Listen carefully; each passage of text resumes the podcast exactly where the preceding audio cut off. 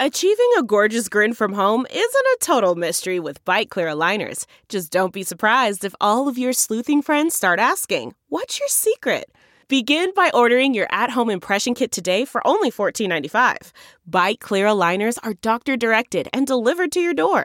Treatment costs thousands less than braces. Plus, they offer flexible financing, accept eligible insurance, and you can pay with your HSA FSA. Get 80% off your impression kit when you use code WONDERY at Byte.com. That's B-Y-T-E dot com. Start your confidence journey today with Byte.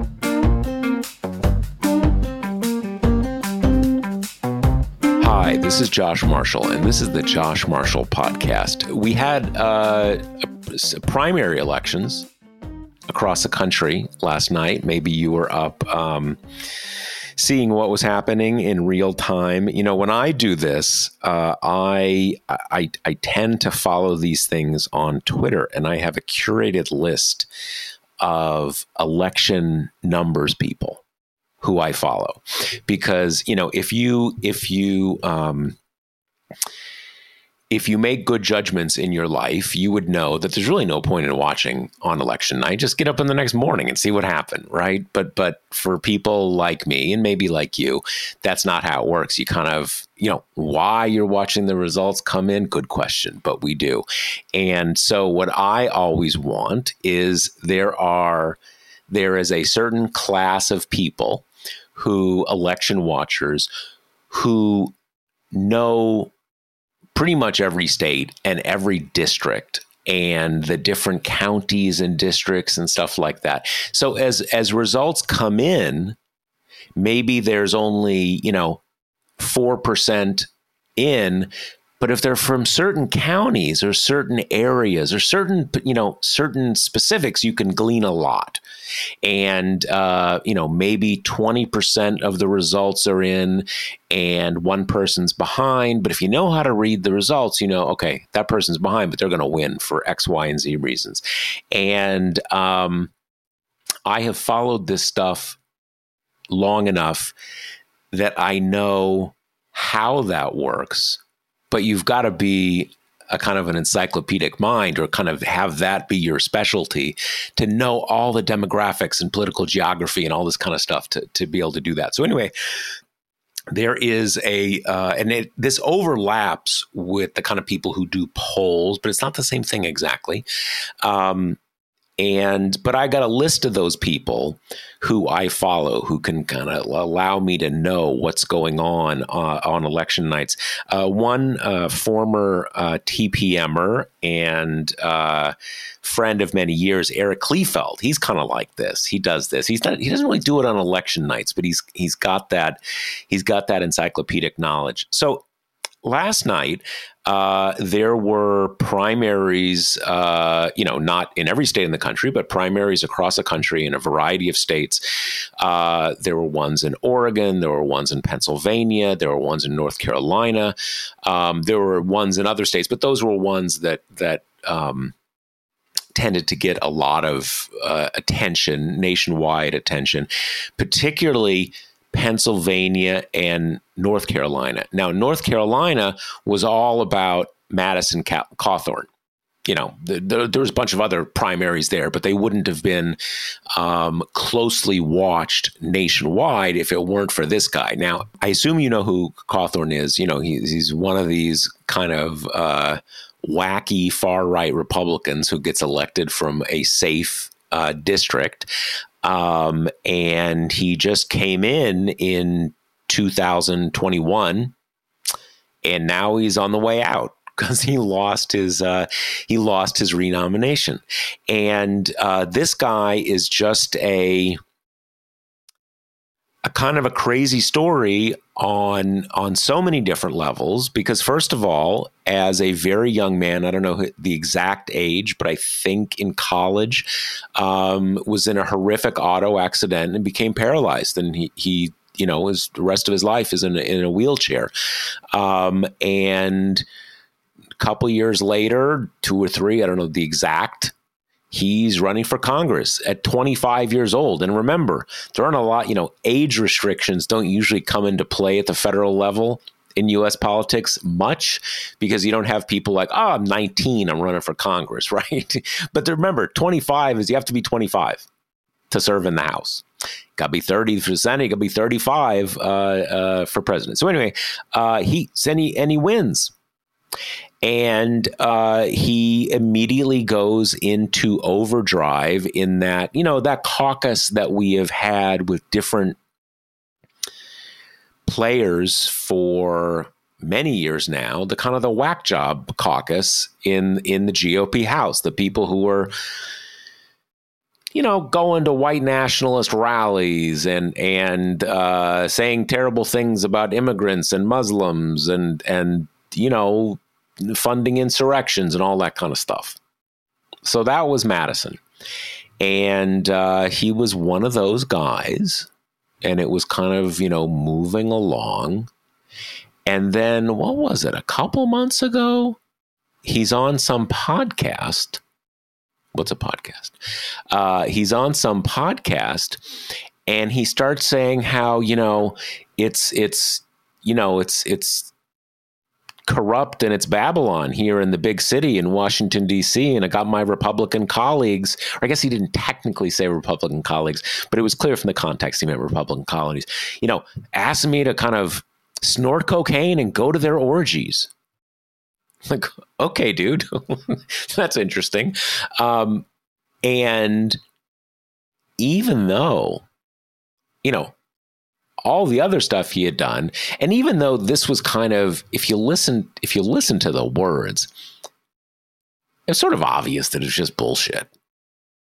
Right? I mean, maybe there are orgies, but I don't think these guys are inviting Madison. You know, it's it, whatever. In any case, that was that was it. That was it. His colleagues were done with him after that like really done with him. Um, you know, there was a big, uh, a kind of a, a, silent revolt in the House GOP caucus where, you know, people going to McCarthy and saying, dude, get rid of this dude. I'm done.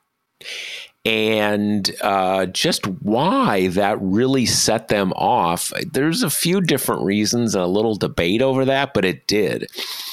And there's been a series of scandals since then, scandalettes, I guess.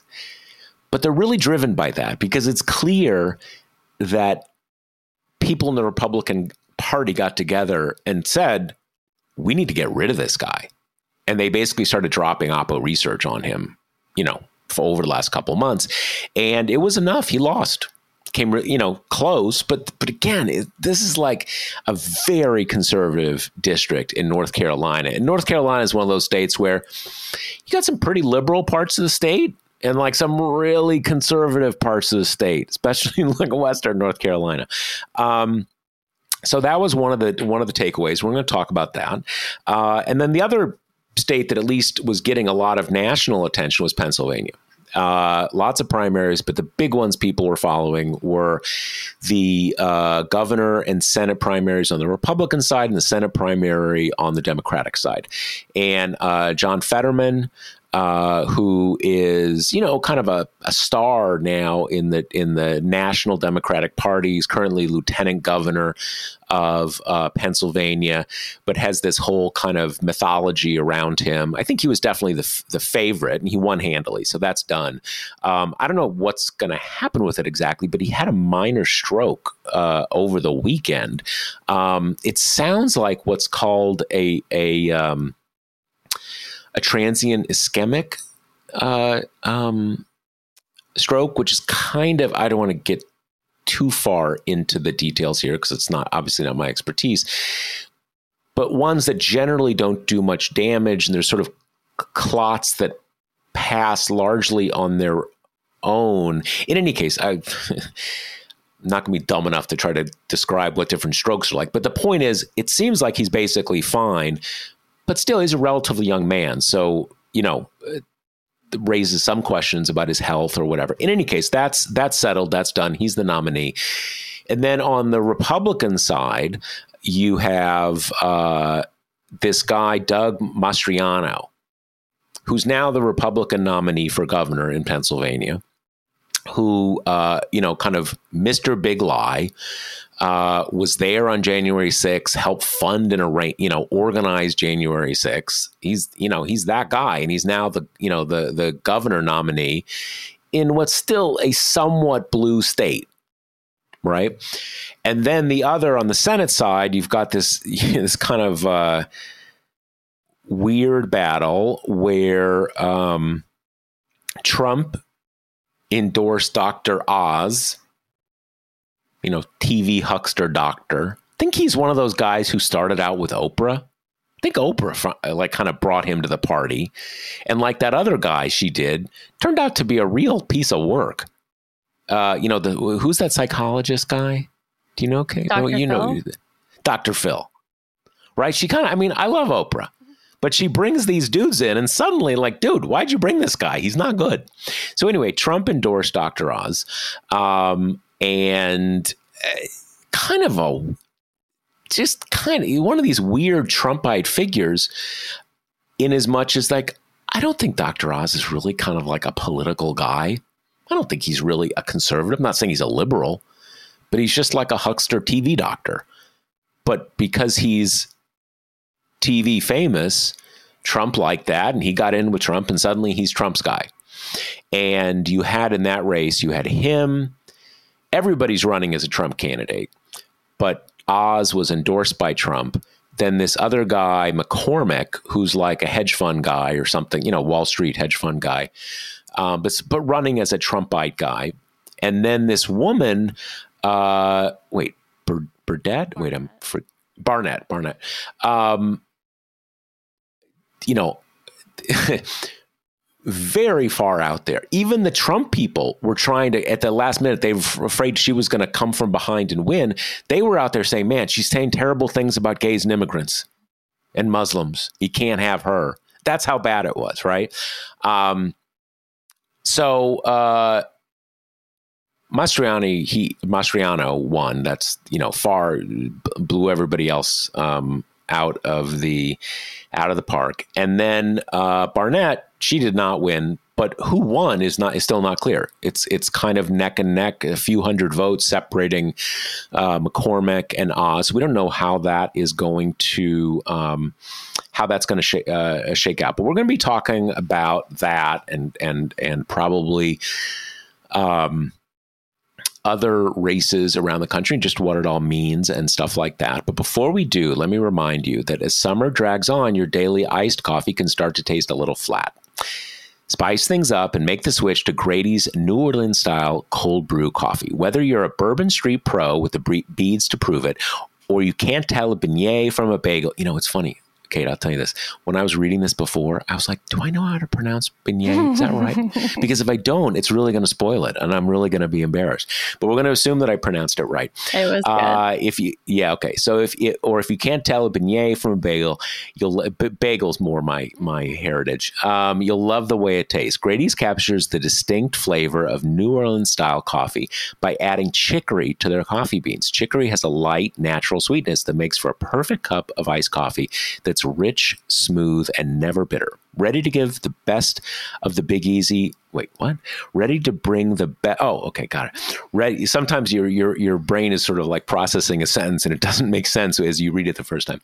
Uh, ready to bring the best of the Big Easy home. See, home you're bringing it home. But I was, I was like, big, big home. What? Okay. Knocking it out of the park, if, boss. yeah, yeah, I know.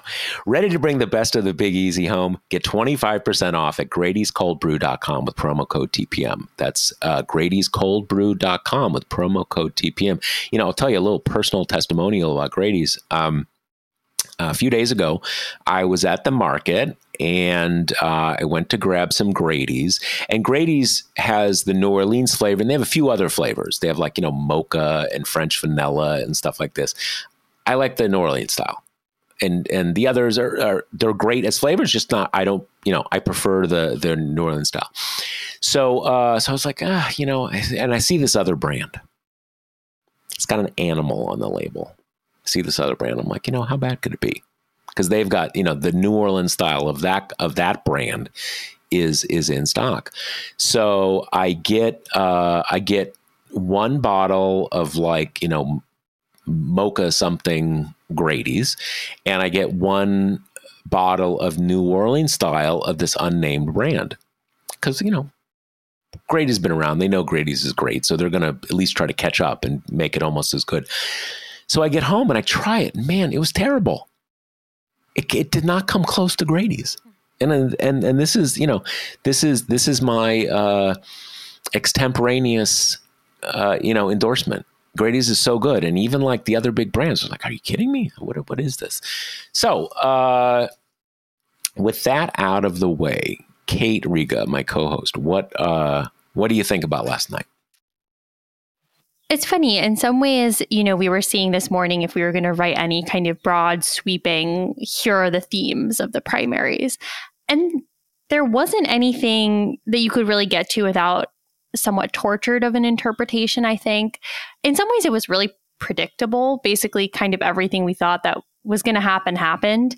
Um, you know, it's kind of a mixed bag for Trump endorsements, kind mm-hmm, of a mixed mm-hmm. bag for, uh, you know, what would you would call progressives versus centrists. There, there wasn't a lot of clear thematic consistencies, which maybe makes sense because we were looking really closely at kind of a scattering of races uh, in, in different parts of the country. But yeah, let's start with Pennsylvania because that was definitely the most important in terms of the 2022 National elections. Picture. Exactly. Yeah. And and I would say that that was the one just based on the expectations that I had from just, you know, looking at the polls and basic keep my eyes open. That was kind of the only surprise there because we thought that she might yeah. win or be at least be in the thick of it and she you know, she's third place. She was not she did well for but not even close. So that was kind of the one thing that was a sort of a surprise to me. Yeah, RIP to the flurry of Kathy Barnette profiles that came out in the last two yep. weeks. But if you're a reporter, be happy if you got it if you published before yesterday. Oh yeah, because your piece is done now. It's My not Kathy never Barnette seen the light of day. will yep, forever linger yep, in drafts. Exactly, but, exactly. Yeah, so I guess let's start with the Democratic side because they're, like you say, Fetterman was leading. The two next closest were Conor Lamb and Malcolm Kenyatta. And he's been leading them for a really long time. In some ways, Lamb got into the race like four months after Fetterman, so he had a lot more time to, you know, build the war chest and the name. And there was some initial quibbling over kind of Fetterman versus Lamb. Some in the establishment preferred Lamb for all the boring reasons it is every time, which is that he you know has the look he's kind of cleaner cut and he was you know, he flipped a district that had been Republican for a really long time and was considered something of a, you know, rising star in the party. Um, but so there was this divide where Lamb was getting all these endorsements and Fetterman was getting none. And that kind of worked in Fetterman's favor. It fit the kind of character he's trying to cut, which is, you know, it's impossible to talk about him without talking about he, how he looks. It just is. He's six foot eight. You know, he's heavily tattooed. He kind of eschews formal wear and is always wearing like basketball shorts, even at like the White House egg roll. He is a striking looking guy. Yeah. He's humongous. He's he's got a shaved head. He's got a you know non-standard looking face. Right so he already kind of cuts that figure. And then on top of it, his biography is unusual. You know, he was born to fairly wealthy parents and was kind of on track to be in the insurance biz. And then his best friend was killed in a car accident when he was on his way to pick him up. And that kind of shook his whole worldview. And so he joined Big Brothers, Big Sisters and had this little boy whose dad had died, whose mom was completely underwater and it kind of changed his whole life. And he uh, went to Harvard for you know some kind of social work related grad program and then went into a GED program and that kind or you know teaching other people GED skills and that kind of got him I was going to say how how, yeah. how did he get into Harvard then yeah, yeah and yeah. that got him on the track to kind of you know he became mayor of Braddock this uh, economically depressed town that has never really rebounded from the the uh, plummeting steel production industry in that part of Pennsylvania, um, and really kind of made his calling cards early on things like criminal justice reform uh, you know marijuana legalization $15 minimum wage kind of on these like social justice populisty type planks and made those and, his thing and for those who who are are new to to John Fetterman, one of his calling cards is something that doesn't get stated explicitly a lot, but you see John Fetterman, and one thing comes to mind: Trumper. You know, this this is a Trump guy. Just just the the personal presentation, um, and you know, it's funny. I, I personal pres, all that stuff. You'd say this this is a Trump guy like if you kind of you know if you if you did a lineup of people and you've got the you know the guy with the goatee and the man bun or whatever you know brooklyn democrat you know aoc and and you got fetterman over here trump trump supporter going to be from mastriano so and and and it's not just visual at least part of his sort of political pitch is i get crossover you know I'm populist. I'm, i can communicate in that world. It, just one other thing is, you know, it's interesting when you said about, you know, how Fetterman had months longer to build up a war chest and stuff.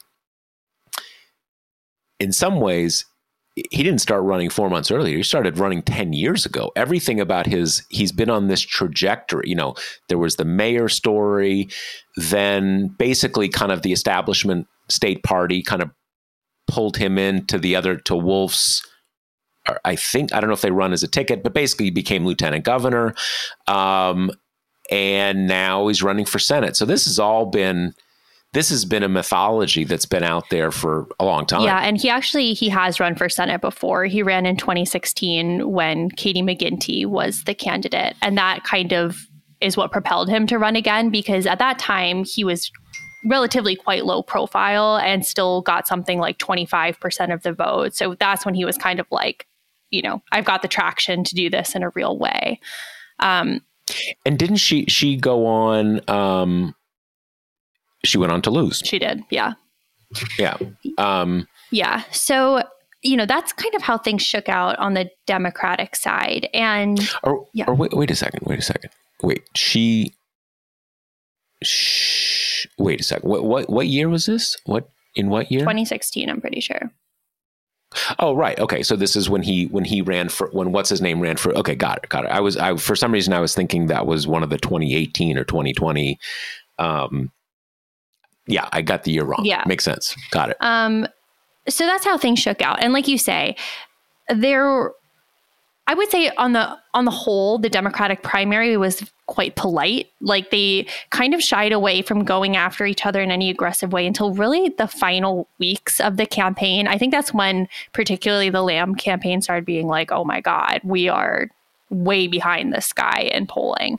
And that's when this 2013 incident started getting airtime, which is, you know, there the people involved give disputing accounts of the story. Fetterman says he thought he heard gunfire when he was mayor of Braddock and he ran out and saw a black man running away from where the where he thought the gunfire was coming from and he he came with a gun but he says he never pointed it at him and he but he kind of you know held him like until the police could get there. And then this guy's account of the story, this guy who is now in jail on an unrelated, unrelated actually kidnapping charges, but he says that's not true. I was just jogging. He put the gun in my face all this stuff and in a weird twist he also he's he this guy is corresponding with the philadelphia inquirer with like handwritten letters about this but he also says uh, I don't think that means he shouldn't get to be senator. I think he's spent most of his career helping black people. So it's this, it's weird, it's messy. Fetterman mostly kind of didn't really want to talk about it that much when it first came out. He since moved to a more aggressive position where he brings up the fact that this guy is in jail on kidnapping charges and, uh, you know, that kind of thing. So that's gotten a little more airtime of late. And then you had the health stuff, like you say, which is that he had this stroke. Um, that concluded with him getting a a pacemaker and 40, implanted. 45 yeah. or something? Quite young. Yeah.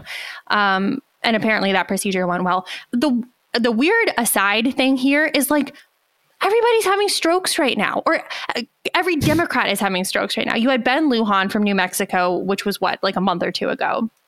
Even, yeah, three months Chris Van that, yeah. Hollen also had a stroke this weekend Wait, that got I didn't basically even- no attention at all. I didn't even hear about that. Yeah, like some he was giving a speech at some university or something and started displaying symptoms and was like hospitalized for the stroke. Huh. Yeah. Is he still in the hospital? I, I just, I, I- hadn't even heard of this. Think no, I mean, but I I'm think- not positive. I, some of this, and again, I'm like, you know, I shouldn't, I shouldn't uh, ad lib these things on, on on the air. But some of these, I, I think, some of this may be that at least with these transient ischemic strokes, they used since they generally pass on their own without major impairment. I think a lot of these in the past, just someone said, "Oh, yeah, I got got to take a nap, not feeling well," and and and that's that's that's not good because these things can they can do damage over time. You know, they can they can uh, make you sub.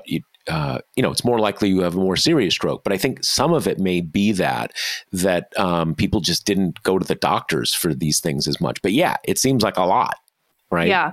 a lot going on. Yeah, just to correct myself, he was speaking at a Democratic summit. Um, Van Hollen was, but so yeah, that has all happened towards the end of this race, and I mean, even the stroke kind of happened at a point where you were like, if you you know take off your human skin and put on your pundit skin, it's like this is probably too late to make any difference. Also, it is it's funny. Like my first thought was. You know, remember when Bernie Sanders had like a heart event during the Democratic primaries and had stents put in, and it was like not an issue, which is kind of shocking given that he's much older. It's easier to make a case of this is a problem, you know? Well, and also, I mean, it kind of it it it was a it was a funny thing because well, it was an uncanny thing. Let's put it that way, because I don't remember it not being. A, I thought it was a pretty big deal, but I think also it happened.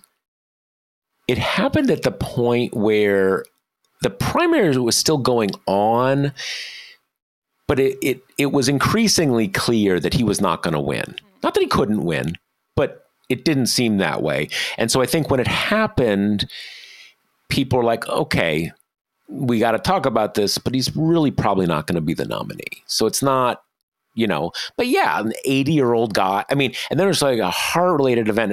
And, and, uh, what was it? I remember talking. This is one of the one of the great things about about uh, being involved with TPM is we have all these very responsive and in touch readers, and they tell us things. And you have people, you know, a lot of them are cardiologists, and they and I remember talking to people at the time where, based on the limited evidence about what they released to the public, plus how it was handled in real time, a lot of these cardiologists like, dude, the guy had a heart attack.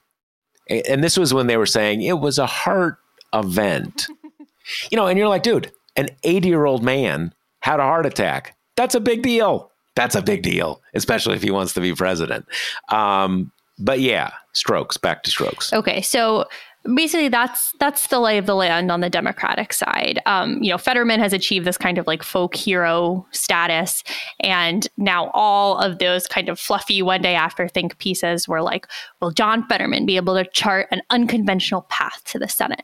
So there's that. And then on the Republican side, like you say, Barnette fizzled out, which Republicans are quite pleased about because within two, you know, she was only kind of surging for like two weeks. And in that limited time when opposition research was focused on her, it uncovered a trove of bigoted comments, pictures of her at January 6th. I mean, and that's just a few days of work. Imagine what happens Yeah. when you go deeper.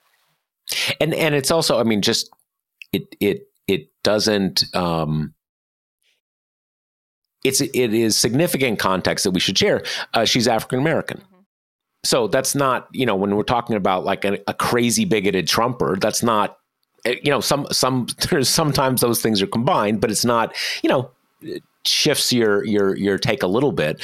Um but yeah i mean democrats had to be hoping i was kind of hoping like you know you get a perfect perfect timing where her forward momentum gets her over the you know gets her over the hump before like a lot of the oppo stuff really lands. Although the funny thing is it didn't turn out that way but is the is that oppo gonna land quote unquote in a republican primary? Those are advantages. Right. She said some terrible things about muslims.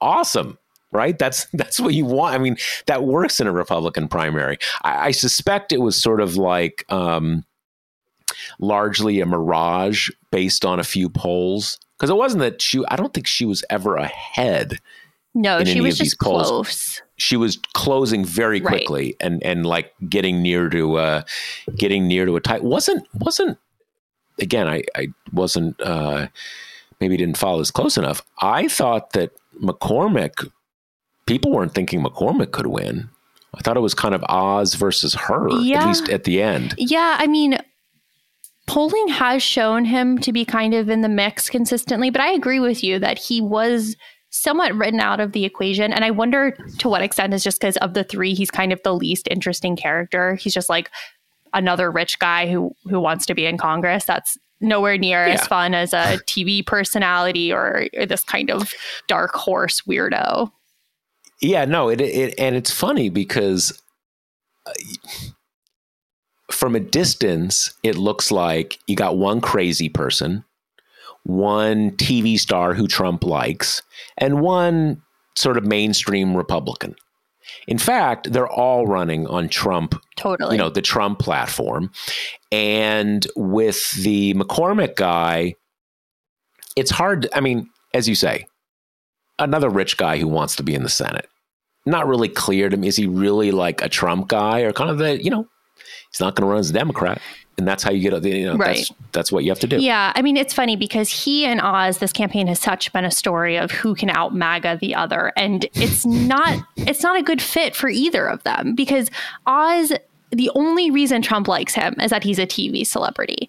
And in all these other ways, Oz is anathema to the current GOP, including that he has this dual citizenship with Turkey. He's Muslim and he has said things reasonable things that are disqualifying for today's Republican Party, like questioning the scientific validity of fetal heart bill, uh, heartbeat bills, uh, you know, treating transitioning children on his show with some degree of you know sympathy and humanity, and acknowledging that there's systemic racism within the healthcare system. Like that stuff does not fly these days, and so you've got this guy who's not even particularly of a conservative bent trying to now fit into a MAGA suit, and then you've got McCormick who in some ways is a more kind of traditional conservative Republican in that he's rich and has spent all of his time on in kind of competitive, bloodthirsty Wall Street boardrooms but it's not a neat fit for him either. Like I read this one interview he did with a Bloomberg reporter, and it was painful to read because the reporter kept asking him who won the 2020 election. He tried to slither out of it, and he'd be like, "Well, who won it?" And he was just like, "Well, well, well, okay, I think we're gonna end this interview." And it's just like, "Oh my god," you know. so yeah, there's well, that's so that's the thing that kind of both what ended up both of the candidates who now are, are, still kind of in it since it's so close uh, are both phonies. Both total phonies of slightly different mm-hmm. varieties of phonies. But I mean, I'll, t- I'll tell you the uh, the the dual citizenship thing with Oz is very weird to me. Not duals. I know I know lots of people who are dual citizens. Um, I even have uh, some family members who are you know kind of passively dual citizens. You never kind of sent the Dear John letter to the old country kind of thing. Um, but in any case, uh, with him, he says at least that he's a dual citizen because his mother still lives in Turkey and she's old and he needs to kind of care for her and being a citizen makes that easier. Like, okay. I mean, I, you know, I, who knows? I, that's what he says. Um, but, uh, and, and, people are dual, dual citizens, whatever. They're not usually senators. In my mind, I have nothing. I have no problem with dual citizens. But like, if you're going to be in the Senate, you should go all in. You know, you should you should be you should put all your put all your chips in the American whatever. And it's not just a kind of a concept. It, you when when people um, get various kinds, there are various jobs in the U.S. government you cannot get if you're a dual citizen because you have to have access to various classified information. And you don't get that if you are a citizen of another country, especially a country like Turkey that, you know, we've don't always see eye to eye with them. There were real issues in that relationship. Um, you know, Canada, Bahamas, you still can't do that, but it would be kind of whatever. You know, we don't really have many issues, but Turkey is a is a is a it's a different country that has all all sorts of stuff. And at first, he's like, okay, if I become senator, I won't do that national security stuff. I'll just recuse myself because he can't he can't he won't be able to look at the classified stuff. And you're sort of like, dude, what are you what are you talking about? You're not going to do the national security stuff? That's half the job. If anything, it's actually more than half the job because it's not talked about a lot, but the Constitution makes uh, the Senate more the national, you know, the foreign affairs body, a little more than the House, blah, blah, blah, blah. Uh, so he said that, and everybody's like, dude, you don't have to be senator. But like, what is what is it's like you're applying for a job. You're like, oh, I just won't do that one part. You know, it it that is uh, that that's that's uh, weird. So what he ended up saying was, okay, if I get elected, I will I will stop being a citizen of Turkey. If I get elected, which again, sort of like, I'm not sure your heart's really in it. You know, can you can you stop being a citizen of Turkey now? I mean, maybe, please. And perhaps if you're this eager, well, theoretically eager to represent Pennsylvania in the Senate, you should have like should live not there. lived in New Jersey for most of your life, you know. Well, isn't it I mean not just most of it most of his life, isn't it kind of like like up until today? Well, basically. He yeah, he registered with his in-laws Pennsylvania address in 2020 to vote for the to vote in the election. So yeah, well, abound. So I I thought I th- I thought um someone said I don't know if this is true. I someone mentioned to me that that McCormick too. Yeah, he's from Connecticut.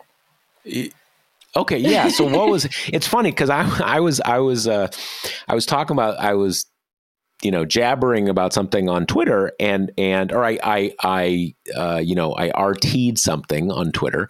And it was someone you know doing this kind of you know in time election analysis you know voting results analysis.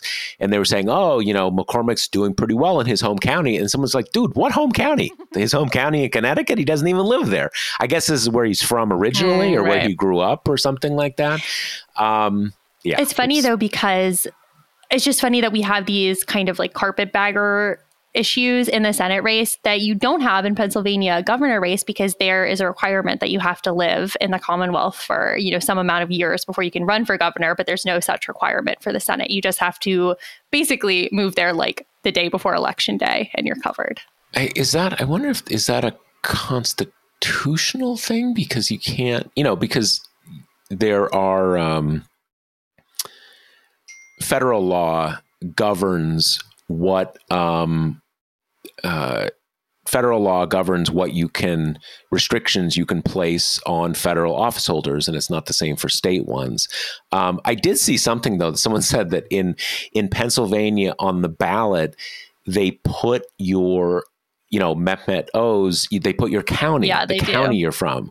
And so I was wondering, you know, they put down Passaic County, right. you know, you know, uh, whatever, you know, I, well, uh, I always forget which the different counties are in, in, in New Jersey, but you get the idea. So let's talk about Pennsylvania governor briefly. You already kind of introed us to Doug Mastriano, who is not only you know super fringy in the way of like made his name on trying to overturn the election in 2020, organized buses to January 6th, goes to events thrown by, you know, QAnon conspiracy theorists, but also the striking thing about him is he has really, really embraced the Christian nationalist thing.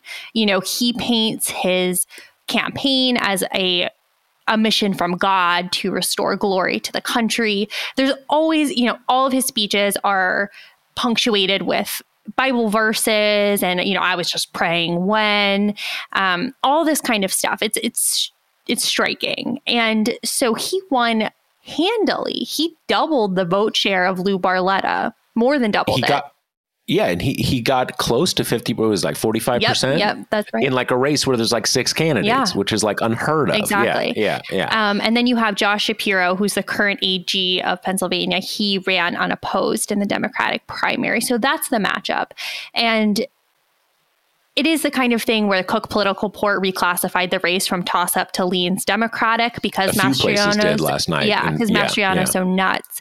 And this is kind of what people are thinking the best outcome for Shapiro, right? Because Mastriano is extreme on absolutely everything. So that kind of gives whatever topic is in the news is going to have salience. Like on abortion, he wants to outlaw it with no exceptions. That is a position that's wildly out of step with the mainstream. So you can use that. You can use his voting stuff. You know, you, he's anti-union. You can use that. There, there's just kind of so many pickings. Well, he also like the insurrection. totally. That's bad. Yeah. You know, and it's and and this is a case also where we've had lots of it has been there are many examples in recent decades where a Republican governor who you know is is very anti-abortion whether it's you know one exception or no exception you know basically totally down the line anti-abortion uh, they're able to get you know they're able to get elected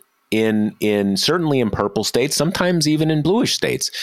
But that's always because most people knew that it didn't really matter. Now not there's there it doesn't totally not matter. There are things governors can do but in practice it didn't really matter because it just wasn't up to state governments um, and obviously we know that's about to change and the Pennsylvania Pennsylvania is another one of these states where the legislature, state legislature, is so deeply gerrymandered that uh, it's not quite as bad as Wisconsin. But Republicans are going to own the legislature like forever. So it it's not if you have a Republican governor, it's not at all out of the question that they'll just outlaw abortion and that's it. Yep. So that that alone could do him in, frankly. Exactly. And that's not even it's it's kind of funny because that's not even, you know, that's a fairly mainstream position in the Republican Party. I mean, I would almost say it's it, it there's very few people in the I mean, you know, you get into like, you know, rape and incest exceptions and, you know, some margin, but basically that's the that is that's a mainstream Republican position, not like the other like all the other wacky stuff that that is not you know not mainstream position. But that's really the thing that could. I think that's the that is the thing that could do him in Yeah. because a lot of these things that that we care about that we rightly care about those don't always break through you know if someone's like uh, you know a christian nationalist and you know only christians are the true americans and all this kind of stuff a lot of voters like "Wh- what? Like he's christian? Okay. You know it just it, it's it doesn't break through. But a lot of people get like oh they could outlaw abortion? In in the whole state? I get that Yeah. So and we'll I see. think that's why the Shapiro campaign has kind of really been laser focused on abortion and the voting stuff because those are two things where we have very recent examples of how critical of backstops governors are, especially when, like you say, you've got these super gerrymandered, super right of center legislatures kind of acting with reckless abandon. So yep and then the other kind of interesting side plot of the Mastriano thing is that in Pennsylvania, governors and lieutenant governors don't run on the same ticket. But Mastriano had fully gone in and endorsed this guy, Teddy Daniels, who was a former uh, police officer.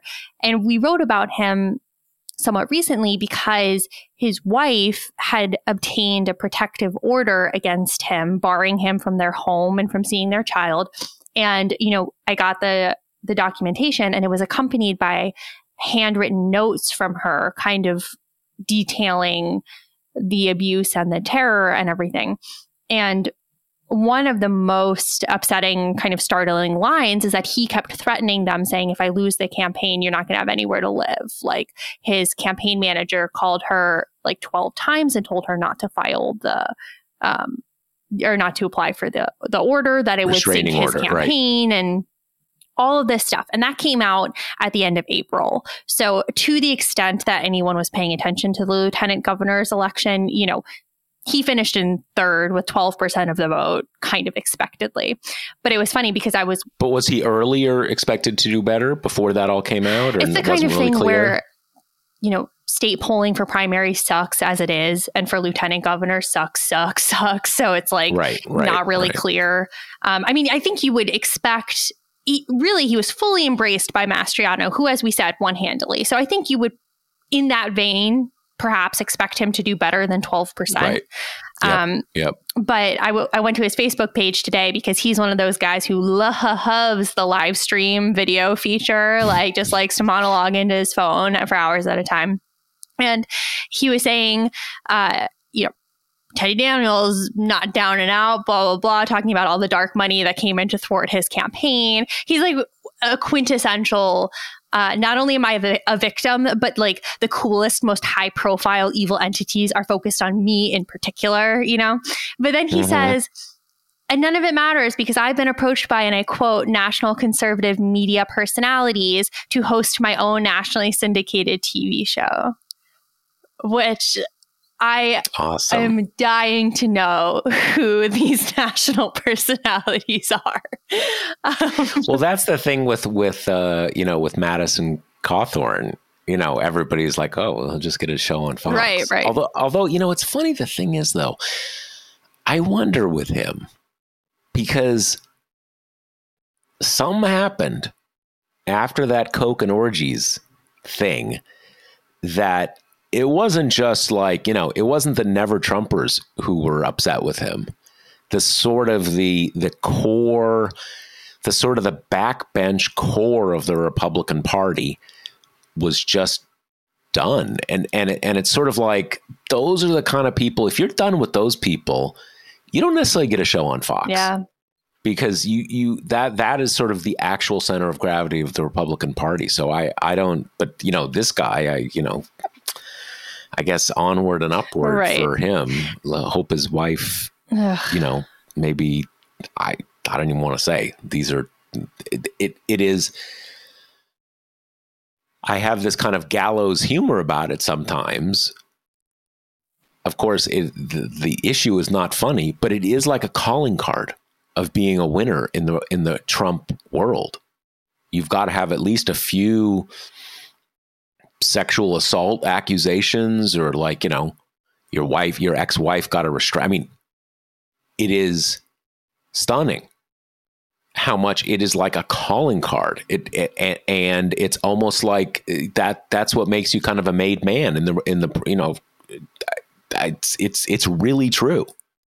There was a weird thing last night. I, I don't remember what what um I don't remember which candidate it was, but there is some Trump Trumpy candidate, female candidate, female candidate, who two of her ex husbands have either testified of her domestic violence, again, her domestic violence against them, um, either testified to it or maybe, you know, documentation came out. I don't know. And she was like a come from behind winner. So it's almost like it's like a big night. It was like a big night for inclusion in Trump world. It's not just a calling card for men, women who who are violent to their to their marital partners. I mean, it's it is.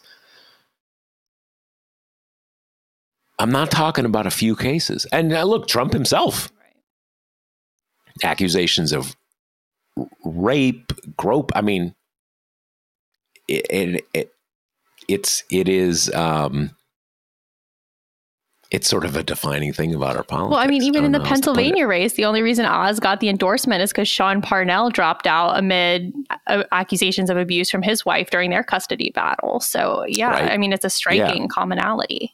And that was, and that was sort of, that was why did I'm trying to I remember that, but the I mean the weird thing is those guys don't tend to drop out. Yeah.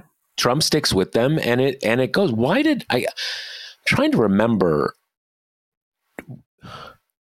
what a I mean, it, it seems obvious. Yes, it uh, came out. He is like you know violent towards his his his wife, but again, that's usually not enough in that in that world. Do you remember what what specifically forced him out, or did he kind of just? I, I kind of remember he kind of folded on his own. That's my memory of it as well. Maybe a little. Yeah. I mean, also there is the point that you know it's not just a divorce proceeding. You know, he is fighting for custody of his child, so right that could be a and piece. and that's ongoing, right?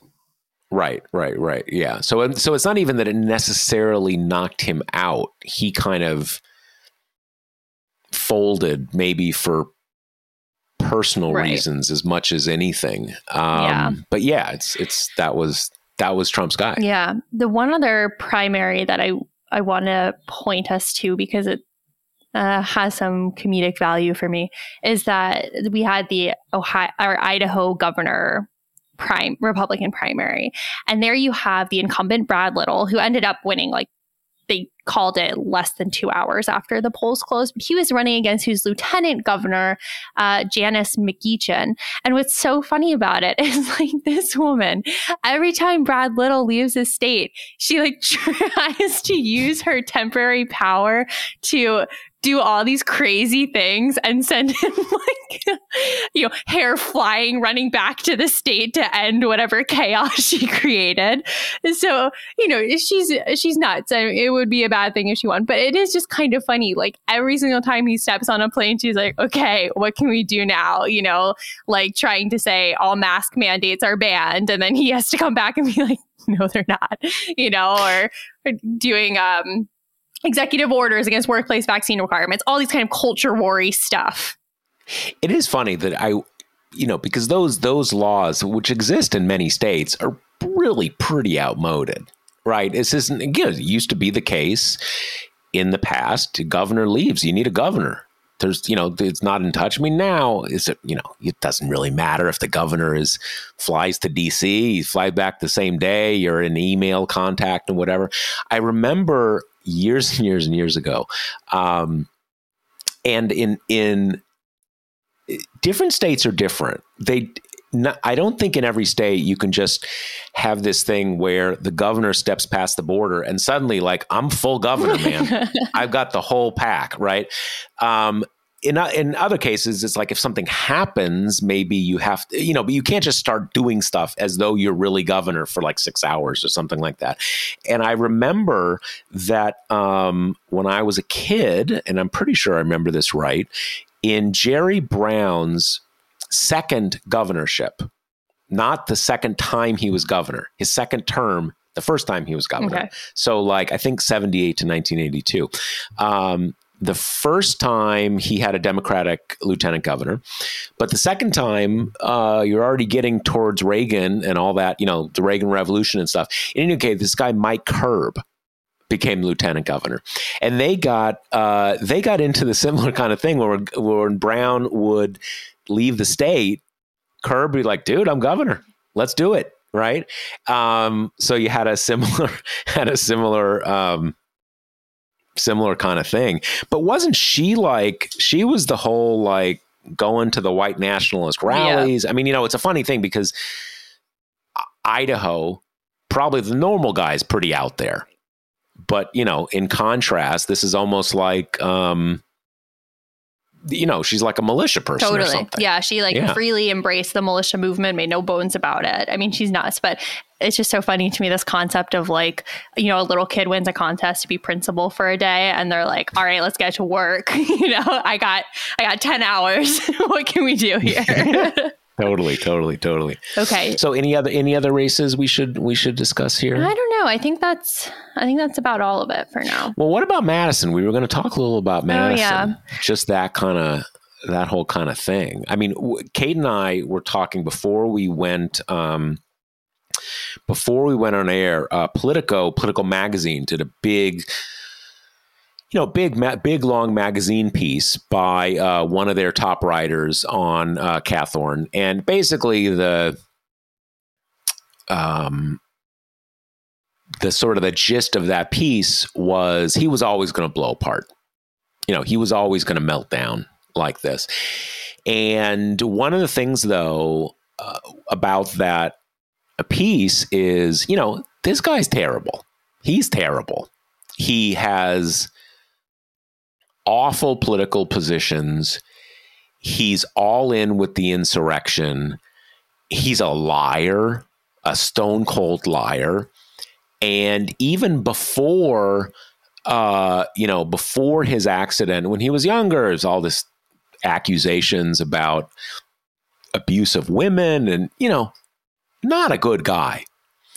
And yet you read this article, especially the introduction to the article, and this guy had a life changing, absolutely horrible thing happen to him. You know, in college, having, you know, living the life, and he's in this terrible auto accident, and he's paralyzed for the rest of his life. Um, with all that goes through, and it kind of, you know, you you you uh, it's a complicated story.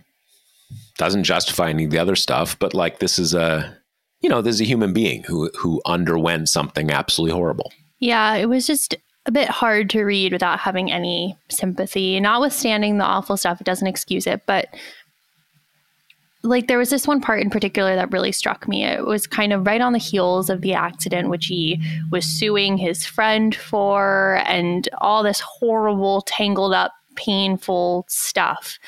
And then he kind of got it into his head to run, filed the paperwork, decided to run, proposed to his girlfriend in like a, you know, few weeks, maybe days stretch. And you just read that and you're like, oh my God, you know, this is someone in their 20s doing all of this at once with some clearly unprocessed trauma hanging around. I mean, there's no way to read that and not compare it in your head to you know some kind of like famous rock and roll person who goes on this manic spree of this this and this and then all of a sudden it's like and then you find out they were heavily using drugs or something it's that same sense of just you are moving so fast because you're afraid to, st- to, to stay still and kind of fall apart and that yep. it catches up to you at some point you know and yeah. he made the mistake of running afoul of his own party and again you can argue that he deserves it and i wouldn't disagree but it was somewhat hard to watch this person become the subject of a full-fledged opposition campaign from their own party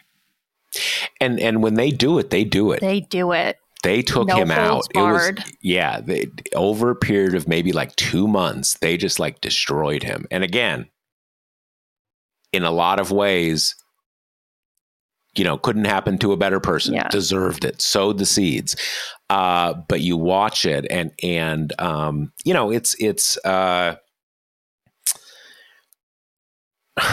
Republicans don't do that they do it to their own. They don't do it to their own on that side of the party. It just doesn't happen. But he he crossed a line they were not okay with, and and that was it for him. Yeah. And now uh, he's you know he's going to be former. I mean, and representative. It's like, look, you've got people like Marjorie Taylor Greene and Paul Gosar. You know, you've got like kind of avowed white supremacists and their ranks who never got this treatment, who got this kind of well, I'll go talk to them from McCarthy. And then Democrats are like, well, we're going to kick them off their committees. And that's the extent of it. And they're still serving in Congress. You know, they still have these esteemed positions of power. And again, Madison's bad. No one's arguing that. But it is kind of nuts and somewhat telling that this orgy thing brought the you know the cavalry down on him and that yep. these other yep. atrocious things these people said was you know a slap on the wrist i would say is too aggressive for how they were treated. Yeah. Yeah. No totally. Totally. And so well we see the consequences. All right. So we have got any questions or we set? yeah. well this question is kind of totally unrelated from what we've been talking about but i thought we could still do it just because you know this stuff in ukraine is still happening even though our usually domestically focused uh, attention has gone elsewhere. So, this is a question from Robert who says he has a question about the $40 billion aid package to Ukraine that just passed. Um, the pre-war GDP of Ukraine is only about 160 billion, and the country has had and probably still has its issues with corruption. Um, so, you know, we're pumping in this huge amount. I'm wondering the impact that has either to their inflation, corruption, or other distortions it may create for their economy. It's a good question. Um, I would assume that uh, Ukraine is a small enough country and sort of wired into the rest in, of the international economy that its infl- its inflation is going to be largely following the sort of international trends, which is relatively high inflation right now. I don't think there's anything um, about their monetary policy that is. I don't think that's going to be an issue. I don't know a lot about uh, that part of the Ukrainian economy. But as much as everybody's a big fan of Ukraine right now for great reasons, the country is ha- does have chronic entrenched corruption, very deep, and that is that's for a lot of different reasons. Um, so this is a real issue. If you're putting all this money into the country, where is a lot of it going to go? Um, and I I would think with a lot of this military aid, we and the Europeans are we're not just going to be cutting a check and say, "Hey, whatever you want to buy, go find it." I think we're gonna we're gonna have a pretty um, a you know keeping pretty close oversight of that, and most of it is uh, military aid. Obviously, at the moment, uh, unlike what what happened in Russia and is at least one of the reasons why they're doing so poorly militarily because there's so much military corruption. I think most Ukrainians really want to make sure they get the weapons and get the right weapons and get them in the right place. So I think on the military front, um, that will be manageable mostly. Um, but there's also a lot of aid, and there needs to be a lot of aid for rebuilding after this war is over, or at least when it's moved on from certain parts of the country.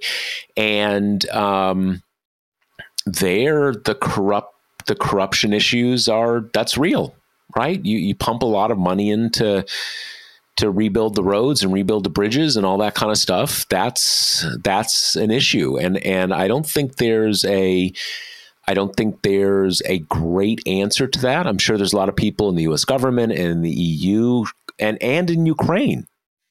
It's it's not like the point here is not that everybody in in Ukraine is corrupt. There's ways that states can evolve where corruption becomes entrenched. And you have a kind of a spiral where if everybody else is corrupt and you're not, you start thinking like, am I a chump? I'm not getting my piece? Or um, you know, one of the things that you have seen with uh, one of the things it's been pushed to the background now, but one of the things that you have seen with Zelensky is my general understanding is there are very little accusations of Zelensky himself being corrupt. And that's that was not the case with a lot of the former presidents. Even even you know, good guys and bad guys, all all sort of deep in corruption. But Zelensky has backers who are corrupt, and you have to have backers. So it's it's it's it's deeply entrenched, um, and uh, that's going to be one of these problems they're just going to have to work with. I will say, I, I had heard that, understandably, that the Biden administration has wanted to be careful politically how tight they get with the Ukrainian government because there's a lot of corruption that can blow back at you, right? You're funding and it turns out there's this and the money went this, you know, that's going to be a problem. And so I the best I can answer this is to say that I think the the military aid component will be manageable for the reasons that I said. The rebuilding, that's going to that's going to take some work um, and that's going to be a real problem. So, All right. With that wisdom, is that I guess that's we covered the, we covered uh, pretty much the whole terrain with these with these different elections.